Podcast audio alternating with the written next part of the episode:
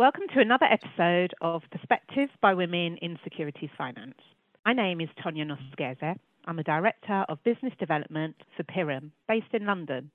Today I'm joined by two more engaged members of the Women in Securities Finance community Georgia Williams in Agency Lending Products at JP Morgan, and Nancy Allen in Prime Brokerage Sales at UBS. University is no longer the only route into the banking sector. Today we will discuss apprenticeships for those entering securities finance. With many of the top jobs and banks offering competitive apprenticeship programs, this will prove to be an interesting topic and I look forward to learning more. An apprenticeship in England gets on the job training in their role in paid employment, at least 20% off the job learning with an opportunity to study for a nationally recognised qualification. Georgia, tell us how you heard of the apprenticeship programme and why you chose this as a route for you. Thanks, Tonya. And I just want to start by saying thanks for having me on this podcast today. This is a great platform to provide insight to others' experiences within the industry from a variety of backgrounds and lenses. Today's topic is particularly close to my heart as it covers my introduction in securities finance, a path of entry which historically may be unconventional. So, to answer your question, let's rewind six years when my story in finance began. Actually, no, scrap that. Let's rewind six and a half years ago when I decided to take a different path from my peers at school. So, when I was around 17, 18, there was a huge push from schools to apply to university. And thinking back, whether it was a conscious or unconscious bias, it definitely seemed to be the preferred route before starting your life career. I'd actually expand on that further to say there was lots of focus on the actual university you applied for, you know, how prestigious it was, if it was the top 10 in the country. For me personally, I just felt slightly disconnected to this direction. The reasons being is that I knew I didn't want to obtain a degree for my future career, such as becoming a doctor or a lawyer. So I didn't quite connect with the need to have a vast amount of debt what felt like to be at the time just simply following the status quo. After years of education, I felt that I was ready to get stuck into a professional career, learning new skills, but also applying those skills. And coincidentally, that's when I saw the JP Morgan stand at my school careers fair. Good points, Georgia. Also on costs for further education.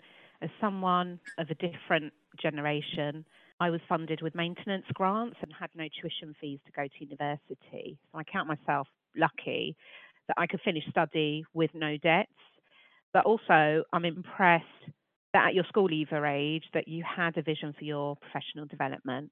And I admit I chose university because I wasn't sure of the career path I wanted to pursue then. And also it was an expectation as a route to employment back then. Nancy, welcome. Keen to hear your thoughts. Hi, Tonya. Yeah, thank you for having me. It is great to hear Georgia's story on her route into an apprenticeship. So I've been at UBS for two years now, and I'm very grateful that I chose to do an apprenticeship over the university route. I mean, for me, I chose an apprenticeship because I felt learning on the job would allow me to deepen my technical knowledge while gaining qualifications to help me thrive within my role. I also felt that entry to the financial services industry becomes much more competitive once you have graduated from university. The UK government research shows over 90% of apprenticeships go into work or further training. So, as you said, Nancy, great prospects for employment entry. And also, I read 64% of apprentices continue working at the same firm. So, also positive for employers as they attract, develop, and retain staff.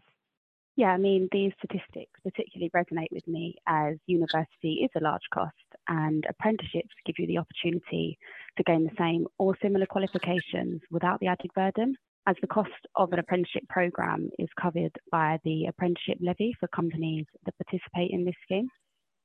What was the recruitment process like? I can take this one first. So, the recruitment process that I experienced had various stages. At the time, I think there were over 2,000 applicants that applied to be an apprentice for something like only 50 positions available into the cohort. So, as you can tell, quite competitive. The first stage was a telephone interview. And then following that, I was invited to something which was titled the Assessment Centre. This was essentially targeted at testing your leadership qualities, but also how well you worked in a team with various group challenges. One of the final phases included a network session with managers at the company, which felt a tad intimidating at 18 with no banking experience. But I think it's important to get out such a comfort zone. So I valued that. There was an on demand video interview. I would have questions appearing on the screen and then a limited time to answer those questions. And then finally, I was told I was successful over the phone and would start my apprenticeship later that year. Yes, so in regard to my recruitment process, I was actually lucky enough to enter the recruitment process pre COVID, which allowed for face to face interviews. I had to complete some online tests and an online video interview, which was then followed by three in person interviews. After this, I was delighted with the news that I had been hired as Georgia mentioned, the process can be daunting to someone just coming out of school who has never experienced interviews like that before. But a key thing is practice. That's good advice, Nancy, and that process certainly sounds intense. You mentioned recruitment pre COVID. Uh, looking at applicant numbers, I saw there was an 80% drop in apprentice applicants the first half of the academic year versus the same period for 2019 20. Um, businesses stopped hiring during the pandemic with more remote working. In addition to being in the office, what does the apprenticeship involve? So, apprenticeships can involve many different qualifications and skills depending on the industry you enter into. So, I have completed my first apprenticeship, gaining the Investment Operations Technician qualification through the CISI, which was 18 months in total. To gain the qualification, I had to take three CISI exams and provide a portfolio of evidence and a knowledge statement to demonstrate that I had learned the correct knowledge, skills, and behaviours.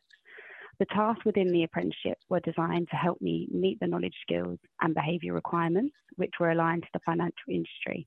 So for me, this involved specific regulations that I had to follow in my role and learning the correct systems and processes required by my firm. Yeah, I would say apprenticeships can vary in terms of studying versus applying new skills on the job, hands on. My apprenticeship was 18 months, and from the start, I was placed in a business team, which I remained in for the duration of my program and didn't rotate, which I think is more common with other programs, such as the graduate scheme. I was expected to work four days a week, with my fifth day being my designated study day. The purpose of the study day was to help towards gaining my Chartered Institute for Securities Investment Operations Certificate, which was made up of three exams, giving me a foundation level knowledge in the finance industry, covering topics such as operations, regulation, technology. I was actually also able to gain a level four certificate in investment operations, which was more of a coursework based examination with an interview at the end to demonstrate all the competencies that I learned during my apprenticeship and how I could evidence meeting those competencies in my job role. That's great. Thank you for that. And Nancy, I understand you're now transitioning into another apprenticeship program. What will this entail? Yes, that's correct. So, since I completed my first apprenticeship in May, I have now decided to work towards further qualifications through a financial services professional apprenticeship, which is a level six apprenticeship that allows me to take my CFA exams and is also covered by the apprenticeship levy. I know this is going to be challenging, but I feel I'm well prepared and well supported for this great opportunity. And you mentioned also the apprenticeship levy. This is how the government here funds training and assessment courses or costs for apprenticeships. Introduced in 2017, UK employers have a tax that contribute towards this levy. This helps fund development for apprenticeships and they can access this for hiring and development in new talent through this route. What support did you receive for your training and study? For me, I would say there were three main support structures in place that helped towards my training and studying during my apprenticeship. One being my business team itself, you know, my direct management and also colleagues around me, helping increase my knowledge of the business and my day to day responsibilities. The second, I would say, was the apprenticeship team that guided me through the 18 month program and helped navigate the firm from the start and provided support to help me pursue my qualifications and career. And then the final support pillar for me was the external training provider that administered the classroom and virtual training on my dedicated study day to help towards the qualification side of things. Yeah, I received similar training and help with my qualifications. So I received lots of training from my education provider for the exam content. And then I was also allocated a dedicated skills coach for the portfolio side of my apprenticeship. This was then enhanced by the supportive apprenticeship team within HR at UBS alongside my team and manager who are very supportive of me gaining qualifications in this way. Yeah, I know you both started your career early with the apprenticeship. However, schemes are also used by those looking for a career change or upskill in their current job. Read an article that looked at hiring statistics and diversity, and that apprenticeships, by recruiting from a different avenue, can help empower firms to find, recruit, and develop talent from different backgrounds to close the diversity gap. McKinsey report also provides analysis to show the greater the representation of gender, ethnic, and cultural diversity, the more likely outperformance in profitability against non diverse firms. I know we've covered this in past podcasts, and there's quite a lot of interesting statistics around this.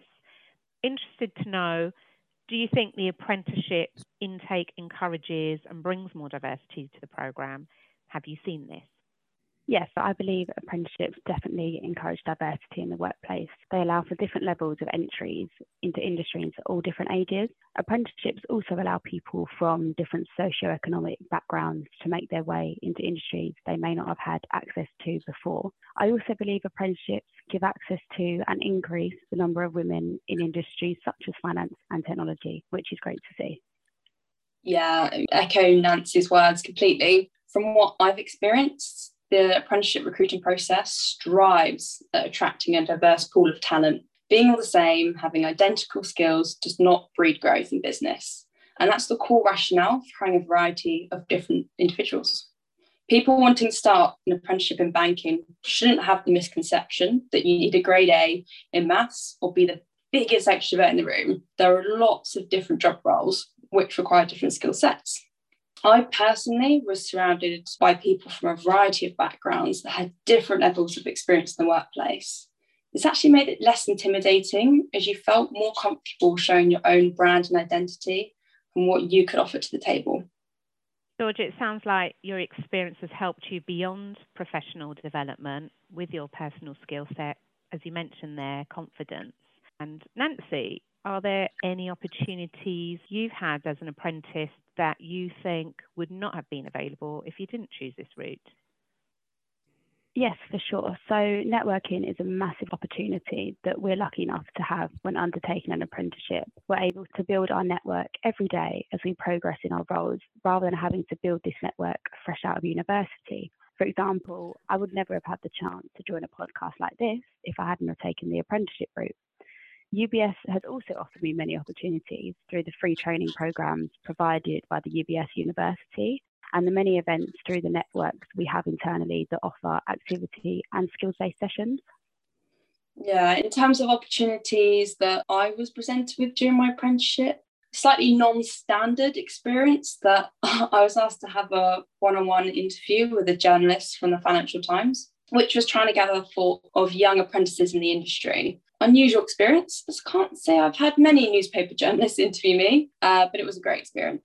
Expanding on Nancy's point in relation to networking, you can really drive this yourself and connect with people all over the world at different levels. The amazing thing is, is that there's really no barriers.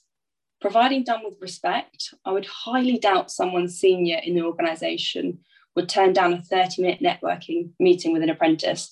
And then finally, just something I want to draw on on this particular point is that my apprenticeship scheme also allowed me to return to where my story began and advertise the scheme at my school to try and highlight the benefits of an alternative career route in finance.